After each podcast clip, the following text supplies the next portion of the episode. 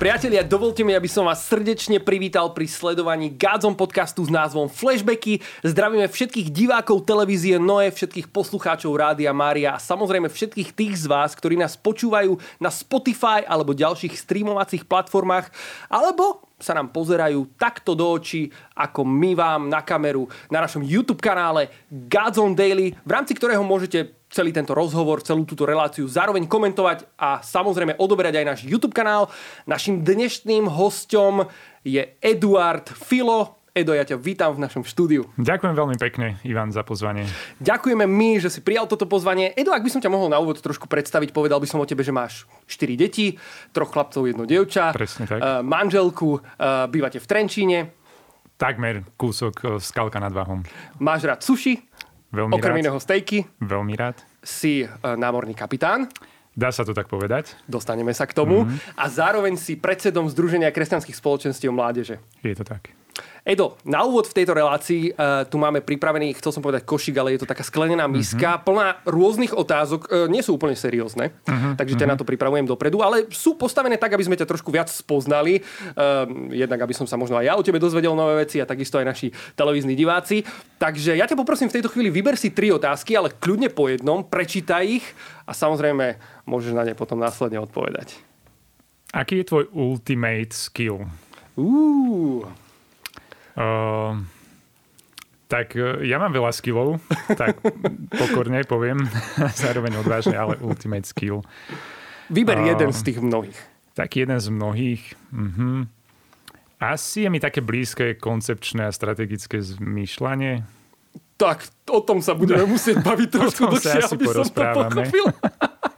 Hej, mám rád tak premýšľať, uh, pozerať do diaľky a potom to nejak zmotniť. A potom šikovných ľudí okolo seba, ktorí, To celé a, spravia v ktorí to celé spravia alebo pomôžu sa nám tam doplaviť tam, kde Výborne, máme ísť. poďme rovno na druhú otázku. Druhá otázka. ktorý, film, ktorý film ťa naposledy rozplakal? Uh, to je zaujímavá otázka. Ja som není úplne, že zase návonok viem dávať úplne, že emócie. Uh, hneď prvé ma napadlo, že tam som sa nerozplakal, ale z úcty a z lásky voči svojej manželke sme pozerali Pícha a predsudok. To tak trošku za, za um, odbočím, ale hej, tento film som urobil z lásky k svojej manželke a tam by som nechal odpoveď uh, Zakývalo na- to trošku tvojimi emóciami, dalo by sa povedať, hej? otázku a tie emócie boli také, že áno, Na hrane. uvoľnené na hrane, na a hrane. bol som oporou svojej manželke. Ďakujem Edo, za krásnu diplomatickú odpoveď. Tak, tak, ďakujem, som sa z toho vyvliekol. Tretia otázka a posledná. Odkladáš si oblečenie rovno do skrine alebo končí na stoličke? Končí na stoličke. Takej vyššej. Nie som na tom nijak inak, takže nebudem túto otázku Áno, ďalej sme, komentovať. Sme chlapi, tým nechcem urožiť chlapov, ale, Nie, ale raz za týždeň si to potom všetko tak Máme úžasné manželky. uložím do svojej skrine. Presne tak. Edo, ja keď som o tebe čítal informácie na internete, tak som sa dozvedel, že máš rád sushi, máš rád stejky, e, si teda tým kapitánom, ale zároveň si 11 rokov chodil na husle. Áno. Hovoril si, že vieš hrať ešte na iný hudobný nástroj okrem huslí. Absolvoval som vlastne prvý stupeň a začal som aj druhý stupeň na husliach, čiže to je asi 11 rokov. Potom som, tým, že som chodil na strednú školu trošku ďalej od e, bydliska, tak už som to úplne nestíhal. Ale hovorí sa, že keď vieš hrať na husle, tak vieš hrať takmer na všetko, potom strunovo, sláčikové. A tak, takým nejakým spôsobom sa dostal, som sa dostal potom aj k mandolíne, čo je úplne podobný prstoklad, akurát e, je to brnkacine sláčikový nástroj a aj na gitare viem niečo zahrať a na kontrabase. Zapojil ťa už niekedy nejaký e, chválový líder alebo vedúci chvál, či už huslami alebo mandolínou do nejakého worshipového setu? Ja som to zase tak úplne neprežil, že hra na, je to hra na hudobný nástroj je nejaká moja služba alebo súčasť. A akože v rámci potom nejakých regionálnych aktivít, v rámci nejakých takých eventových večerov voľných, počas nejakých aj duchovných víkendov, tak e, keď je priestor na také, že, že voľné, neformálne večery, tak máme takú hej, kapelku nejakú poskladanú tam v regióne z viacerých vedúcich spoločenstiev. Ale ja som hrával chvíľku e, v takom country a bluegrassovom zoskupení. Ejha. To mi bolo Vie také... veľa, veľa ľudí o tebe? Asi- alebo je to asi veľmi také... málo. No výborne, tak sme teraz prezradili niečo nové. Ja by som sa veľmi rád na takom tom uvoľnenom večeri s tebou rád ocitol No, budem rád, keď a verím, prídeš. že taká príležitosť príde. Ďakujem.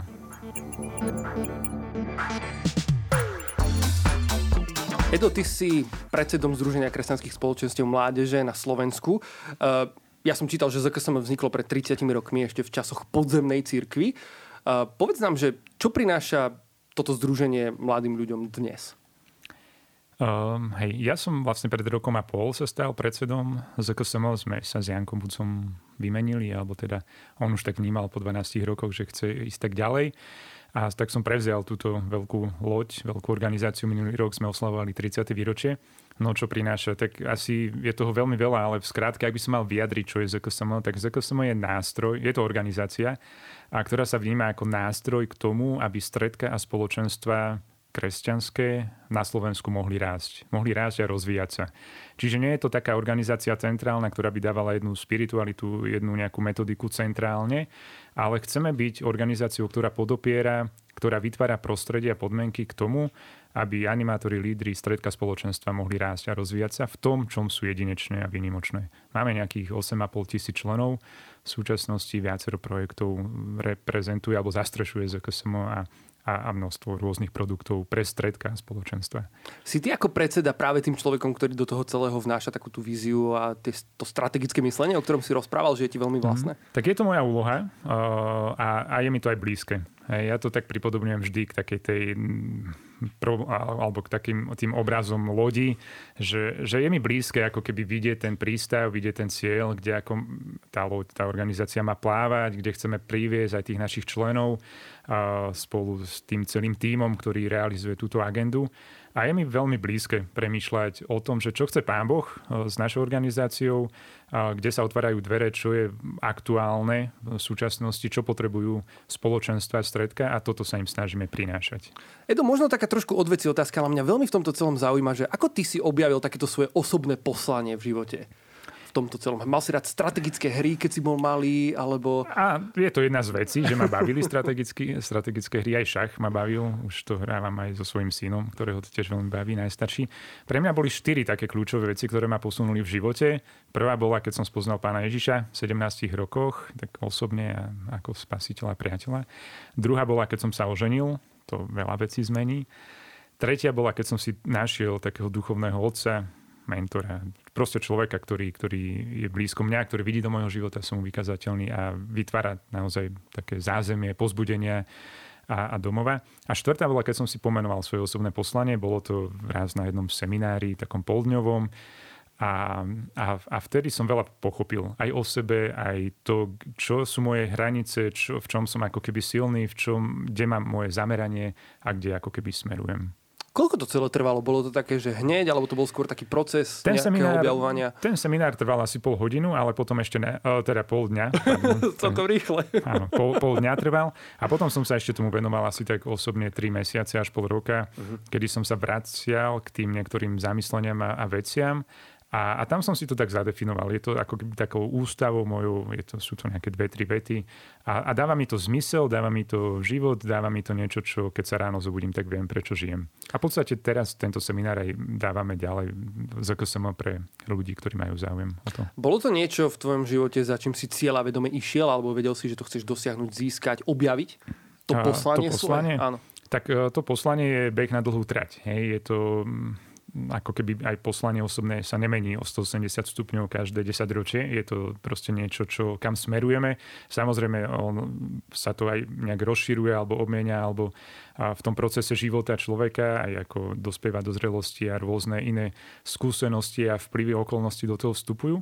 Ale hej, má to také dielčie prístavy, dielčie ciele, dielčie milníky, ktoré sú toho súčasťou toho veľkého poslania. A tomto vidím ovocie a život a dáva to zmysel. Vidíme to, že veľa príkladov dávaš eh, s prístavmi a námornou tematikou. Eh, k tomu sa ešte určite Áno. dostaneme, pretože ty s tým kapitánom predsa len máš už za sebou aj nejaké tie plavby. To zažil? Ja som to zažil, pretože priatelia, musíme sa priznať, s eh, Edom sme boli spoločne na takomto výlete na lodi. Edo dokonca zažil také veľmi zaujímavé veci ako neprekonateľnú búrku a podobné, k čomu sa za chvíľočku dostaneme.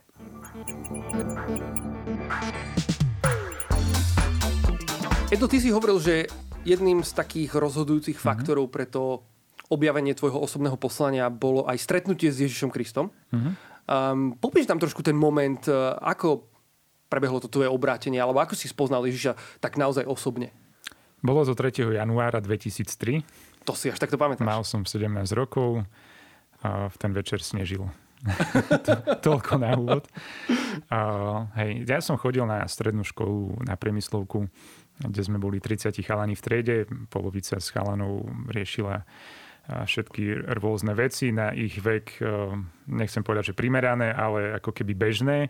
A nejak som tiež do toho ako keby spadol šťastí, čo aj rôzne veci, ktoré súvisia s piatkovými večermi. Nazvime to zatiaľ takto diplomaticky. A, a, a potom roku ako keby takýchto vecí, či už aj alkoholu, marihuany a tak, tak som si tak povedal, že asi to, to je nie úplne najsprávnejšia vec. A, a ešte keď som sa popri tom pripravoval na birmovku. A popri tej príprave na birmovku a zároveň paralelne som žil taký nejaký tento život tak som si uvedomil, že tam sú nejakí ľudia, nejakí mladí animátori, ktorí nás mali na starosť a že sú šťastnejší než ja, že, že majú niečo, čo, čo ja nemám ani v piatok večer, ani keď proste, mm, hej, ako keby žijem niektoré úplne veci, ktoré nie sú správne. A tak, e, a ja som dosť akože veľký introvert a hamblivý človek, ale v nejakom momente som sa prekonal a išiel som za jedným z týchto animátorov a spýtal som sa, čo to je, čo to žijete, čo to máte. A on povedal, že Ježiš. A a to bolo vo vlaku, ráno vo vlaku, keď sme išli na premyslovku, on chodil na tú istú školu, čo ja. A pamätám si, že v ten deň sme nešli ani do školy, prvé 2-3 hodiny. A on mi svedčil, on mi svedčil v jednom parku o Ježišovi, o spoločenstve, o živej cirkvi, o, o, o, proste o tom, že môžeš mať s Ježišom živý vzťah. A v ten večer ma pozval aj na modlitbu chvál. A tak ja som tam prišiel do toho nášho kostola večer. Prvých 15-20 minút sa mi to úplne nezdalo a už som bol na ceste preč z kostola, ale v tom momente ma tak pán Boh nejak zastavil a povedal mi, že ma nesmierne miluje. Ja som to nejak prežil vnútri, v srdci a vtedy som začal plakať, keď už som to pri tom filme nevyjadril. No, výborné. A, hej, a tam začal taký proces uh, obrátenia a o pár dní som sa zúčastnil aj teda modlitby príhovoru v tom spoločenstve u nás na sídlisku v Trenčine a to bolo ten 3. január, kde som naozaj tak prežil bytostne že, že Ježiš je živý, že existuje a že ma miluje a že môžem od toho dňa kráčať s ním. Bola to taká radikálna stopka v tvojom živote oproti tomu životu, ktorý si žil predtým? Bola to veľmi radikálna stopka alebo zmena zmýšľania. Hej, ja som bol akože tradične veriaci, rodičia ma brávali do kostola, za čo som im aj veľmi vďačný, že verím, že aj skrz modlitby mojej mamy sa udiali tieto veci, hej, že bola taká verná v tom. A potom neskôr sa obratila aj moja sestra o pol roka a začali sme tam v spoločenstve na juhu fungovať. Ale bola to, bola to radikálna zmena zmýšľania a aj života. Tebe je doleží na srdci ohlasovania Evangelia aj ďalej, eh, či už ťa vnímame v rámci rôznych projektov, či už je to kresťan v politike, alebo dokonca žatva. A takisto mám pocit, že, alebo viem o tebe, že téma jednoty je niečo, prečo ti horí srdce. A zároveň e, túto žatvu, e, ktorú organizujete nielen teda so spoločenstvom, ale aj v rámci ZKSM, mm-hmm. robíte tiež v tomto kontexte spolupráce. Ako sa vám to darí? Darí sa nám to. Aj ak by nebola pandémia, tak ešte viac by sa nám to darilo, tak to je prirodzené, veľa vecí fyzických je zastavených. Ja som jeden moment sa prechádzal po ulici v Trenčine a som sa tak modlil, že Páne Bože, prečo veľa spoločenstva stretiek eh, prežije možno po dvoch, troch rokoch takú krízu, takú stagnáciu, že kde je to prvotné nadšenie, kde, kde je ten oheň a vášeň z ohlasovania Evanelia. A on mi tak ako keby, ale vtedy som tak prežil eh, od Pána Boha, že že on je dynamis, on je ten, ktorý sa hýbe. Že ak niečo uzavrieme, a tak to začne ako keby stagnovať. E, ak uzavrieš niekde vodu, tak začne proste hníť a zápachnúť a, a proste hej, nebude fungovať tak, ako má. A že on je dynamis. A vtedy som si tak pre, e, premietol to, že najväčšie zázraky, najväčšie také pohyby Božieho ducha a, obrátenia a ovocie sme zažívali, keď sme na jednej strane príjmali pána a Ježiša hej, v rámci spoločenstva a v rámci zdieľania modlitieb a potom, keď sme ho dávali ďalej, že on je ten, ktorý prúdi. A tak toto ako keby mi skrtol, škr, prišiel na mysel taký koncept, že že dovtedy sme robili evangelizácie, že prišlo 20 ľudí do nejakej farnosti na 2-3 hodiny, urobili sme rozruch a išli sme späť. Ale že čo keď príde 100, 150 ľudí na celý jeden víkend do jednej farnosti, stretne sa s deťmi, s mladými, so strednou generáciou, budeme mať celonočné modlitby, pomôžeme prakticky mestu, obci, farnosti a potom sa stretneme aj s tou komunitou. A tak vznikol taký koncept žatvy. Hej, že, že v tom našom regióne je viacero živých spoločenstiev a tiež také druhé slovo, čo mi tam pán Boh povedal, je, že on nechce, aby sme boli spolupracovníci, ale aby sme boli priatelia. A tak sme sa začali stretávať nie kvôli nejakému projektu, ale že to bolo ovocie dlhoročných priateľstiev a jednoty medzi spoločenstvami na považí a, a začali sme takto vychádzať do obcí, do fárnosti, do miest. Edo, ako, ako si ne, udržať tento oheň horieť? Ty si spomínal, že a tiež ako keby stretávam sa často s tou otázkou alebo s tým konštatovaním, že um, taký ten impuls do vzťahu s Bohom je vždy mm. najsilnejší na tom začiatku, keď prežijeme nejakú tú zmenu, a prejdeme zo nejakého starého života do nového života s Kristom a potom to už tak pomaličky upadá, stagnuje. Je možné udržať si oheň aj potom? Ak áno, ako? Podľa mňa sú dva spôsoby, ako si udržať oheň. Ten druhý je, ja by som ho nazval, že sekundárny. On je veľmi fajn. A to je taká externá motivácia, hej, že prídem, vypočujem si nejakú prednášku na nejakú konferenciu a, a proste nechám sa pozbudiť ľuďmi z, okolo, z môjho okolia. A, a to je fajn, alebo nejaká kniha.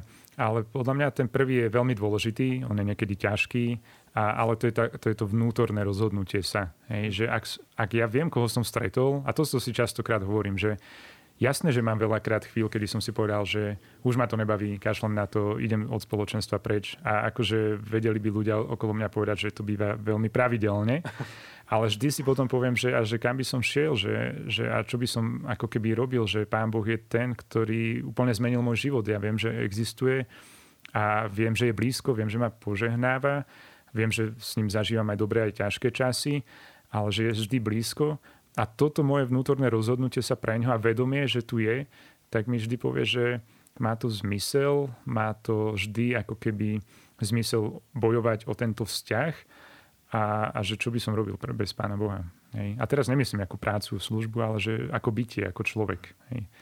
Takže to rozhodnutie, rozhodnutie, rozhodujeme sa pre manželky, rozhodujeme sa pre konkrétne veci a rozhodujeme sa aj taktiež pre Pána Boha. A, a niekedy je to lepšie, niekedy horšie, niekedy je to zápas, niekedy je to radosť, ale treba ísť ďalej.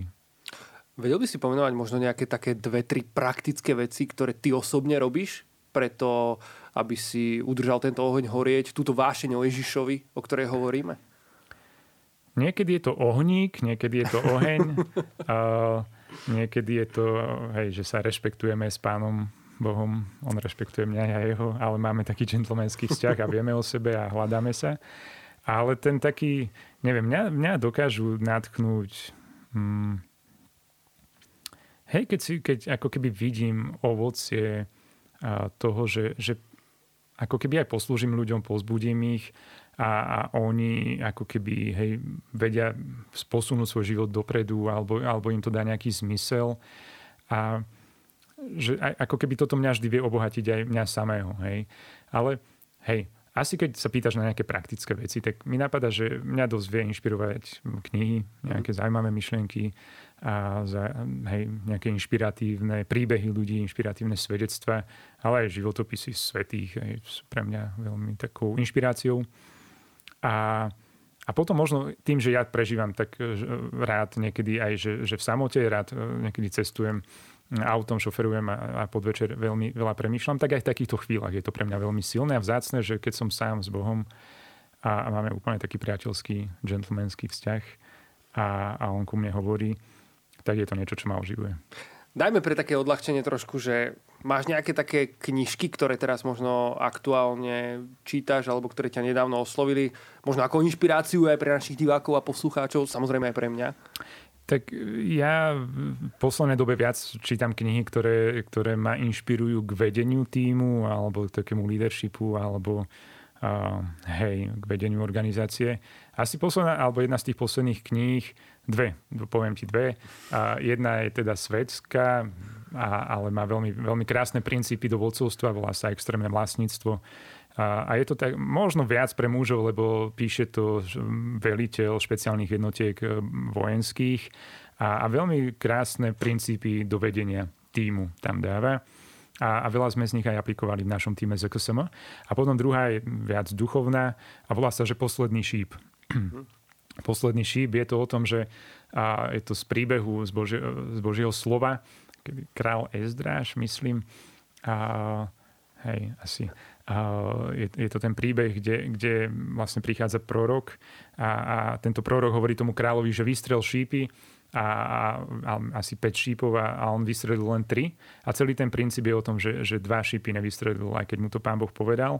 A, a ten princíp je o tom, že nenechať si nič uh, z toho, čo nám pán Boh hovorí uh, na druhý svet. Ako keby, že minúť všetko uh, to, čo nám pán Boh dáva, mm. a, aby sme priniesli to ovocie, ktoré z toho potom plinie. Že, že nenechávať si žiadne zadné vrátka, žiadne veci, ktoré by sme sa na nich spoláhli, spoláhli tak ľudsky, ale že proste naplniť Božiu vôľu tak, ako to chce. Konec koncov, nahý na tento svet prichádzame, nahý z neho budeme odchádzať. Nič si so sebou nezoberieme. Áno. teda verím, že to stejne dáva smysl v kontexte toho, čo si hovoril pred chvíľou. Výborne, poďme ďalej. Uh, Edo, mňa zaujíma teraz, že dosť hovoríš o tom uh, možno lektoringu, mm-hmm. rozvoji, coachingu. Mm-hmm. Je toto niečo, čo ti naozaj leží na srdce a v čom uh, sa rozvíjaš aj ty, ale zároveň ako keby máš túžbu pomáhať k rozvoju aj druhým. Konec koncov myslím si, že práve v ZKSM momentálne mm-hmm. uh, máte aj nejaký taký aktuálny projekt, ktorý sa venuje práve tomuto. Eh, je to veľká časť môjho takého osobného poslania. Eh, tá druhá časť toho môjho poslania, taká veta je, že alebo proste naplňať to, čo mám zadefinované skrz a rozvoj spoločenstiev lídrov a služobníkov mm-hmm. na Slovensku. Takže a ja som veľmi vďačný aj ZKSM, aj predošlomu vedeniu, že do mňa investovali a viacero vecí a jedna z tých vecí bolo práve to, že som sa mohol zúčastniť aj veľmi kvalitných formácií certifikovaných, či už to bol certifikovaný coaching alebo program na leadership, veľmi naozaj taký obsiahlý a, a veľmi kvalitný. A, a teraz tiež v poslednej dobe veľmi pracujeme e, ako keby s talentami. Tiež je to taký program Use Your Talent. Tak tam tiež sa pripravujeme nejaké certifikácie.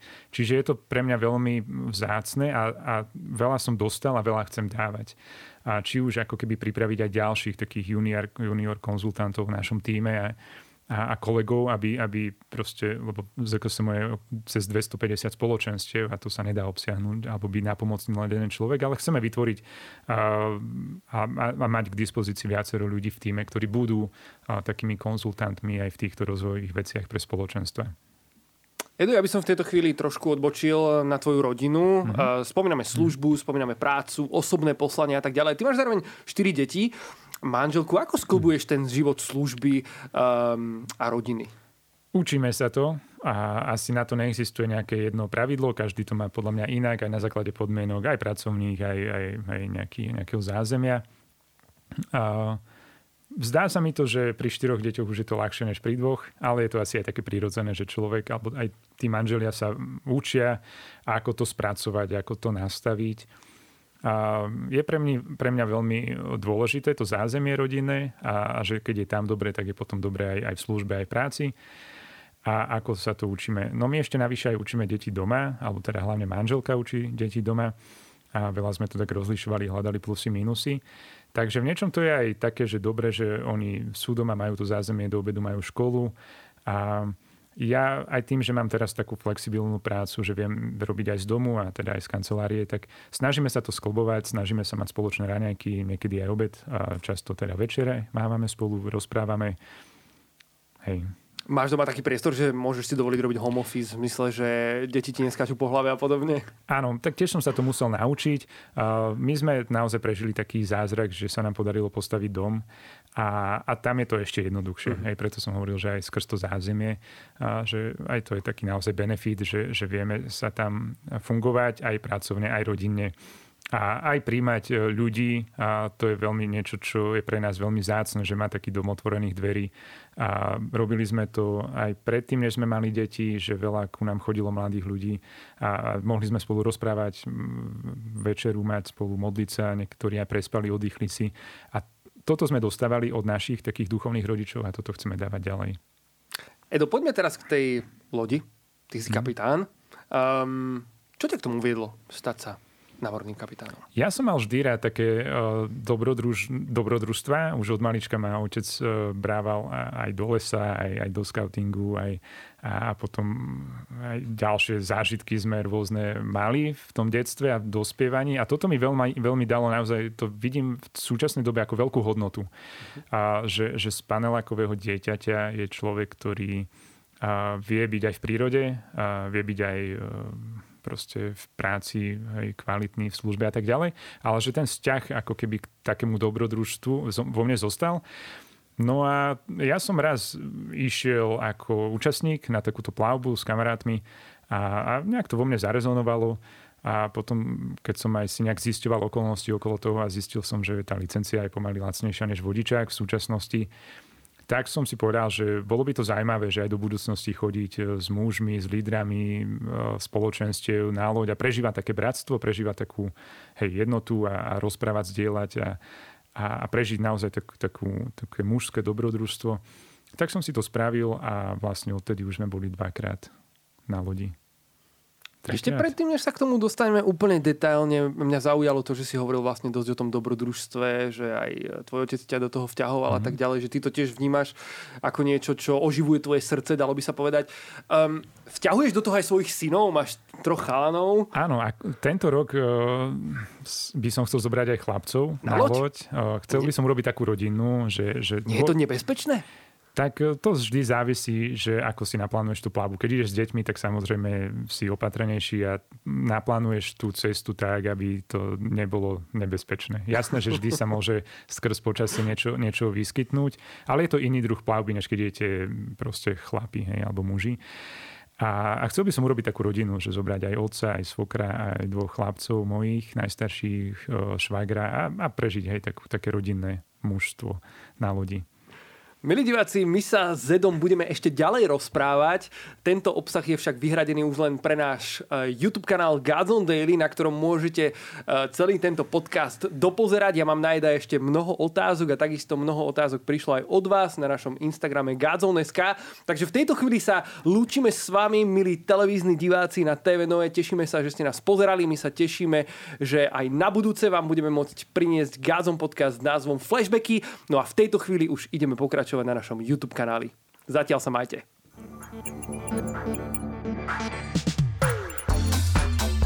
Výborne. Edo, poďme teraz ďalej na našom YouTube. Um, v podstate áno, takto to máme vymyslené, že tých 30 minút mm-hmm. ide do televízie, čo sme aj avizovali našim eh, divákom a poslucháčom na, na našom YouTube kanáli.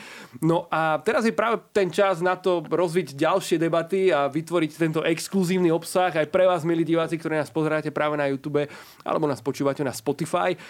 Edo, Lode naozaj dobrodružstvo, ja som to s tebou zažil. a to sme akože neprechádzali žiadnou nejakou extrémnou búrkou alebo niečím podobným. Boli trošku voľní, nejaké dvoj, trojmetrové. My sme ale... dúfali v takú plavbu s chalami, no. že sa budeme plaviť aspoň v noci, ale mali sme takého prísneho druhého kapitána, ktorý mal, uh, rešpekt. mal rešpekt, povedzme to tak, a nedovolil nám pustiť sa do tohto dobrodružstva. Čím nás možno, že aj zachránila, preto tu dnes môžeme sedieť, ale mňa zaujíma, ty si bol um, súčasťou jednej plavby, um, myslím, že to bolo minulý rok mm-hmm. a ako kapitán si natrafil na dosť silnú búrku, mm-hmm. ktorá zanechala v tebe intenzívny zážitok. Aspoň tak som to vnímal ja, keď si mi o tom rozprával. Mm-hmm. Uh, povedz nám no, o tom, že, že ako ste sa do tejto situácie dostali a čo si prežíval v tých chvíľach. Mm-hmm. A bol to dosť intenzívny, asi najintenzívnejší zážitok v mojom živote, čo sa týka strachu. Viac som sa asi v živote zatiaľ nebal. A, ale hej, spracovávam to a nejak sa s tým vyrovnávam aj teraz. Ale nie, to je, bola to zároveň veľmi dobrá skúsenosť. Hej. A boli sme tentokrát nie, nie v Chorvátsku, ale pri Sardínii. A Vedeli sme, že v noci má prísť búrka, tak sme sa išli, iš, išli sme do prístavu. Je to bezpečnejšie byť v prístave, než len niekde na bojke, na kotve v zátoke. Samozrejme, že búrka neprišla v noci, a, ale aspoň sme mali pekný večer tam na takom príme, v takom prímeskom mestečku. A na druhý deň sme išli teda vyplávať, lebo sme boli na najvzdialenejšej časti našej cesty a už sme sa potrebovali postupne vraciať do nášho domovského prístavu. A, a vedeli sme, že hlásia nejaké búrky, hej, že predpoveď počasia hovorila, že majú prísť búrky, ale tá búrka mala prísť o 4 hodiny a malo nás to len tak líznuť okrajovo. No tak sme vyplávali a po 20 minútach začalo pršať, vedeli sme, že zmokneme, sme si dali prší plášti a tak, dvaja, čo sme boli hore na lodi pri dvoch kormidlách. No ale ten dáž sa zintenzívňoval, začalo viac a viac fúkať, až zrazu sme videli takú bielu stenu, ktorá ide na nás a sme proste úplne nevedeli, že čo to, čo to bude. No a keď to prišlo, tak to je jak tisíce kamionov, keby začínalo okolo teba húčať a strašne začalo fúkať, pršať, takže sa pomaly ani nedalo vidieť dopredu. Ale povedali sme si, že to prerazíme, že nemá zmysel sa vráciať, lebo to išlo tým smerom, ako by sme išli ako keby naspäť. No a až sme sa dostali do takého momentu, že tá loď už nevládala ísť vlastne voči tomu vetru, voči tým vlnám a začalo nás to tak točiť, dosť nakláňať a vtedy som ako keby už aj dal povel k vyťahnutiu záchranných viest a odišli nám nejaké prístroje. Čiže bol si pripravený na to, že povieš posadke, proste opustíte palubu? No, tak bol to jedno mož, z možných riešení, ako sa tá situácia môže vyvinúť. Ani nie to, že opustíte, ale keby sa náhodou prevrátime, alebo, uh-huh. alebo proste vypadne niekto, alebo to nikdy nevieš. Čiže riešiť v takom silnom vetre a v takej búrke nejaký záchranný čln, ktorý je súčasťou tej no, lode, záchranný čln veľmi... nám skoro odfúklo, Aha. lebo sme ho mali e, nie úplne dobre uviazaný a začalo nám ho dvíhať a, a chlapci tam aj išli ho priviazať, ale keď som videl, ako sa to celé nakláňa, tak som povedal, že, že kašlite na to, že ra, radšej nech ho odfúkne. Uh-huh. Proste to doplatíme, ale, ale aby nie... Proste keby niekto padne do tej vody, tak ho asi už nevyťahneme, aj keby mal vestu, že to bolo strašne aj tma, ako keby okolo, hej, blesky. Ale bolo to cez deň, nebolo to Bolo to cez deň, ale prišla také, taká proste také mračná, také búrky, že uh, ja som to až tak nevnímal, ale chlapci, čo to videli celú tú scenériu, mňa v žltom prší plášti, strach v očiach, bledy a blesky okolo tma alebo také šero, hej, z tej búrky. No tak oni sa vrátili naspäť a my sme teda potom otočili tú loď smere hej, toho vetra, tie vlny boli veľké. A, ale zase to bolo zle, že nás hnalo na, na skaly. Na, vedeli sme, že 10 minút týmto kurzom budeme na skalách a pomedzi to nám odišli nejaké prístroje, hĺbkomer, vysielačka. Alebo Takže tak ani Mayday, pršalo. alebo nejakú pomoc, nejakú Mayday, pobrežnú no, stráž, ja nič neprichádzalo do úvahy. Som mal na mysli, že, že idem volať Mayday alebo tak. Ale no, išli sme, išli sme v tom smere a teraz tá celá scéna, ja som držal kormidlo, niekedy nás to naozaj tak vykývlo, že už sme boli úplne ako keby tak na hrane na boku a potom sa to vrátilo. Tá loď sa zase, akože ona sa neprevráti úplne, že ona má až do, 100, do 135 stupňov, hej, do 135 mhm. stupňov má ten bod, kedy ešte sa môže vrátiť naspäť tak toto akože je teória, no ale buď na lodi, ktorá je na 60 stupňov to naklonená. Už, to už sa musíš držať zabradli a vysíš no, z nej pomaly. No, no. no a našťastie tam bol ešte kamarát, ktorý má tiež kapitánsky kurz, tak ten sledoval ako keby na apke, hej, že ako sme hlboko, kde, kde sú skaly a, a nejak sme to vyhodnocovali. No a ďalší chlapci boli tí, ktorí sa modlili náhlas proti búrke, hej, volali sme na Pána Boha. A to bolo veľmi silné, lebo som vedel ako keby v podvedomí, že, že je tam niekto, kto tak aj napomína, hej, vietor, kto sa modlí a, a, a že aj to zázemie tam naozaj boli ľudia, boli kresťania, proste blízki ľudia. A tá jednota nám pomohla podľa mňa to tak zvládnuť a, a potom bolo veľmi zaujímavé sa zdieľať o tom, ako to kto prežíval, čo si kto z toho odniesol, a kto sa kedy bál, v akej fáze. A bolo to, také bratstvo sme potom prežili, no, že také naozaj otvorenie srdca a zdieľanie sa z toho celého. To ty si mužom viery, dalo by sa povedať, že ja neviem teraz si predstaviť takú situáciu, ale uh-huh. prebiehali ti možno nejaké uh, biblické podobenstva vtedy v hlave, že Ježiš utišil búrku na mori a že toto je ten moment, kedy ja potrebujem utišiť búrku na mori, chlapi, modlite sa Áno, my sme to tak uh, hej, potom vyhodnocovali a, tí chlapi sa modlili však spontánne sami od seba a v jeden moment naozaj prišiel taký zlom duchovný, že, že tak, ten strach, ako naozaj taký ten ľudský a prvotný, že v nejakom čase odišiel. Našťastie toto celé trvalo nejakých 14-20 minút, že, že našťastie, že ten vietor potom utích, utíchol a my sme sa mohli zase otočiť smere od tých skál.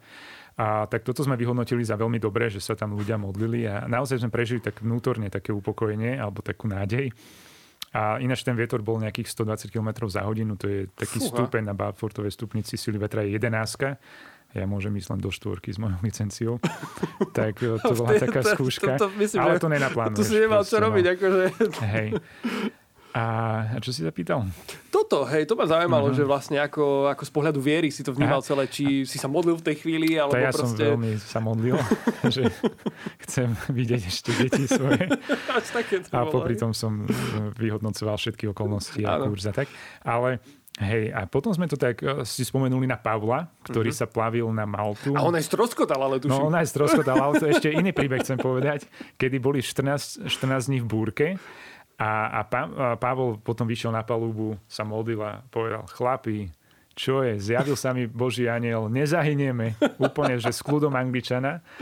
A tak som si tak povedal, že keby je Pavol v takejto burke 14 dní, že akoby, alebo akoby sme to my, proste zachovať si ten pokoj, to vedomie, že Boh je tu a že nám pomôže, a, a proste tak v takom kľude výjsť. A že to, aké sa. intenzívne to muselo byť, keď to bolo 20 minút a to Pavel 14 dní, niečom takom? No, no, tak e, neviem, či zažil až takú búrku, ale tak asi zažil veľkú búrku.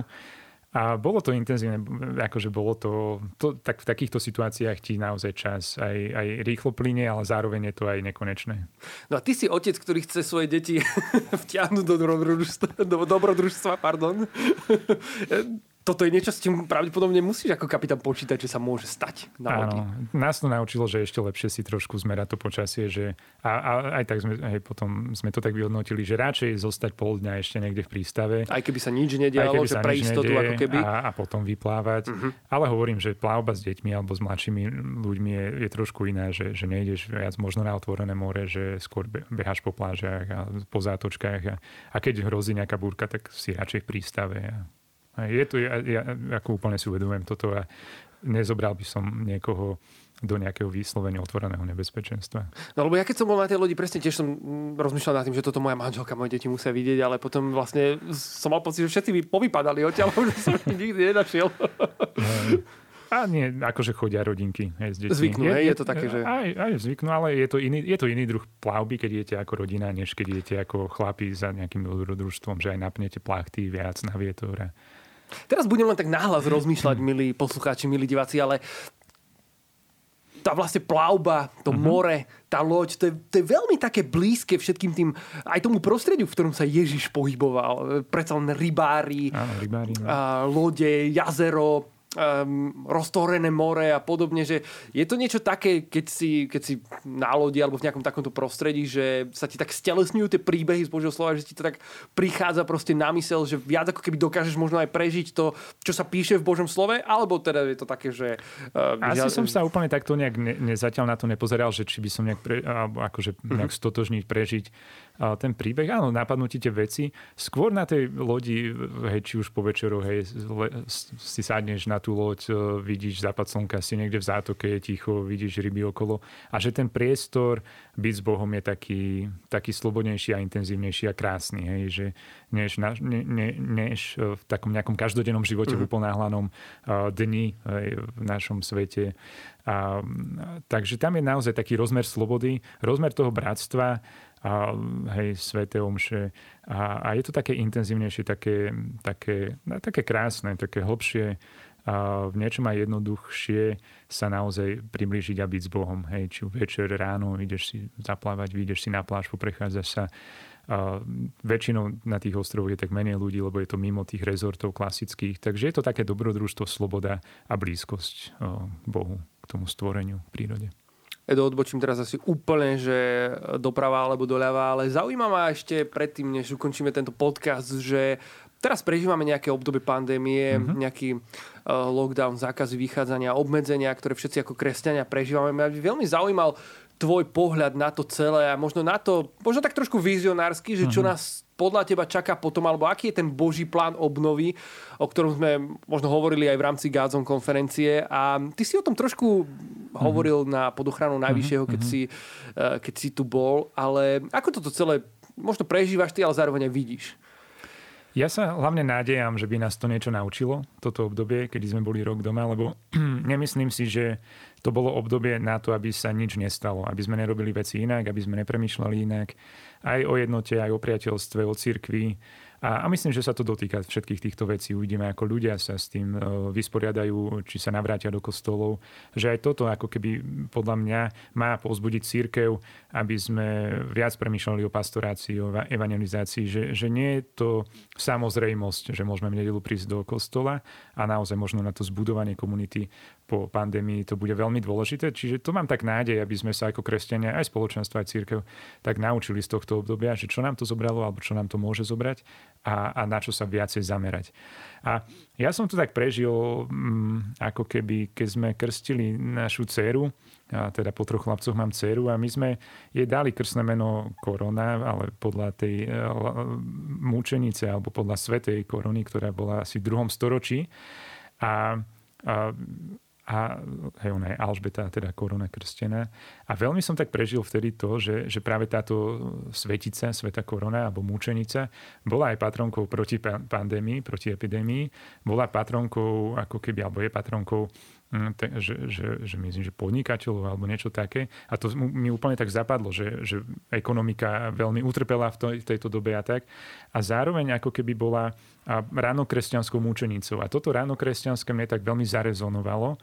A mne sa zdá, že nás čaká taký ránokresťanské, také ránokresťanské obdobie, že, že, že tak pandémia veľa vecí naštrbila, veľa, veľa vecí rozbúrala a zatriasla a ten smet, e, ktorý môže byť aj v nás, kresťanoch, ale aj v ľuďoch, ktorí možno stratili nejakú pevnú pôdu pod nohami, nejaké istoty, nádeje, možno prežíva, začali prežívať nejaké strachy, úzkosti, nejaké napätia v rodinách, tak ten smet po, po prijatí, po láske, po pravde, podľa mňa niekde tlie.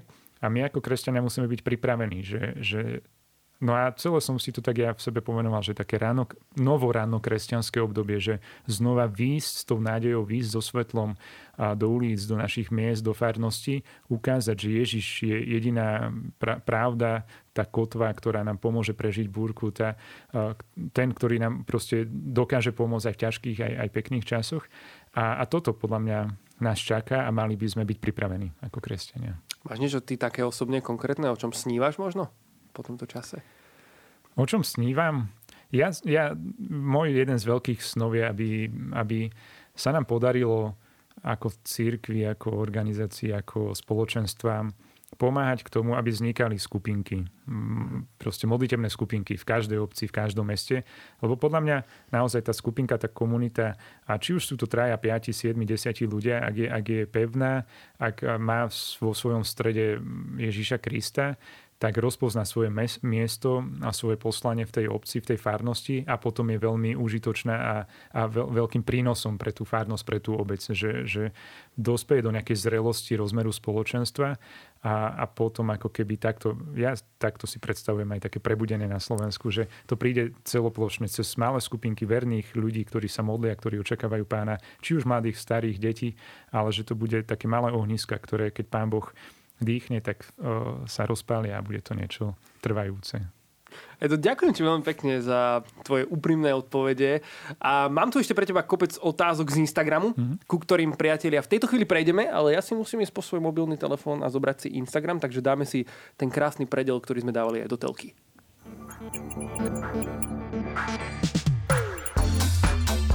Edo, mám tu na teba Instagramové otázky. Poďme na ne. Uh, Povedal by som, že polovicu z nich pravdepodobne poslala tvoja manželka. Ale o to väčšia sranda bude, keď sa ťa ich bude pýtať. OK. Takže Blažka, pozdravujeme ťa uh, touto cestou. A na, prvá otázka teda nie je mm-hmm. od Blažky, ale od uh, Teresky a pýta sa ťa, že čo najviac miluješ na živote s Bohom? No, ma, musím sa zamyslieť. to ma tak zaskočilo. Čo najviac milujem na živote s Bohom? No, tak e, akože, keď to mám povedať trošku tak duchovne, tak, tak jeho. Lebo nie, veľ, veľmi si tak v poslednej dobe uvedomujem a jeho milosť a voči mne, že ja najlepšie poznám sám seba, viem, kto som, viem, ako zlyhávam, viem, proste vidím do svojich myšlienok a života a napriek tomu proste pán Boh e, to nevzdal a nevzdáva so mnou a mám pocit, že ma každým dňom viac a viac miluje. To asi je úplne teologická doktrína, ale ja to tak prežívam, hej, že, že proste napriek pádom a, a zlyhaniam je to stále so mnou. A to není fráza, naozaj to není fráza, že to tak veľmi intenzívne mám a na živote s Bohom asi takú znova tiež to dobrodružstvo. Ja hovorím, že život s Bohom je dobrodružstvo, že to uh, nevidel som ešte ani film, ani knihu som nečítal, ktorá by predčila dobrodružstvo uh, proste s Bohom. Že, že niekedy to je a duchovný boj, niekedy to je romantika, niekedy to je plánovanie a zmýšľanie o veľkých veciach, niekedy je to je pomoc jednému človeku A toto za všetko môže Boh, hej. Niekedy to je krásne prežívanie komunity, a niekedy to je vidieť zázraky, ako sa mení spoločnosť, možno politika, politici a, a tak ďalej. Čiže je to obrovská pestrosť, a ktorú vidím, ktorú naozaj veľmi, to prežívam ako milosť, že som to mohol zažiť a, a je, to, je to krásne. Že, že život s Bohom není jedna ako keby línia, jedna čiara, ale je to, je to sinusoida a tak to má byť, hej, že niekedy je to bojovné, niekedy krásne, modlitebné, niekedy romantické, niekedy uh, hej, Vďaka Edo, vďaka Edo za úprimnú odpoveď. Ďalšiu otázku ti položím. Akú najbláznivejšiu vec si v živote urobil? Uh,